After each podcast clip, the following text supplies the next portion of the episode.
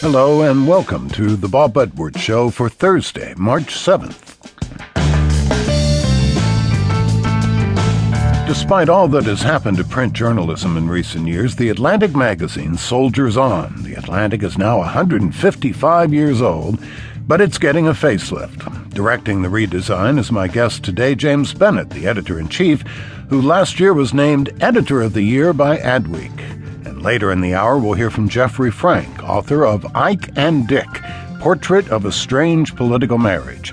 Ike was Dwight Eisenhower, who led the Allied invasion of Normandy in World War II and became President of the United States in the early 50s. Dick was his vice president, Richard Nixon, who had a memorable presidency of his own in the late 60s and early 70s.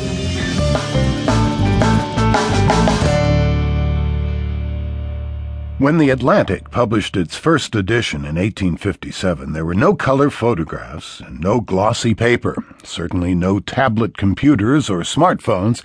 For the first 90 years of its history, nothing about the look of the magazine changed.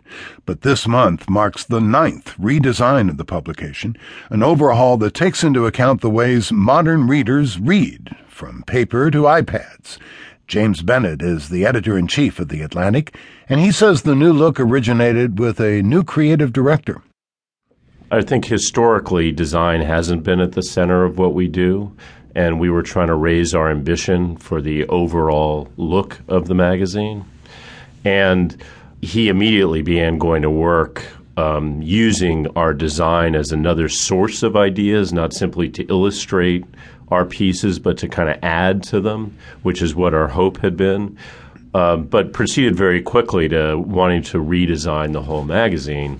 We took that as an opportunity to kind of rethink the entire shape of the magazine. And we wound up with a very different structure, a very different kind of book than we'd really been publishing before.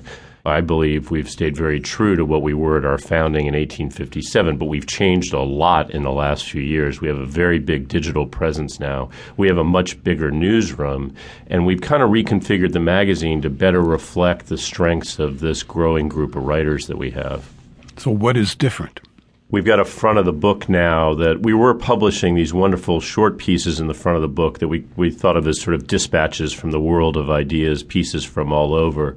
We've gone to a much more kind of modular, feature driven front of the book that reflects really the range and interests and passions of this um, growing staff that I mentioned. So we've added a bunch of new features up there in addition to the short essays and idea pieces that we usually do.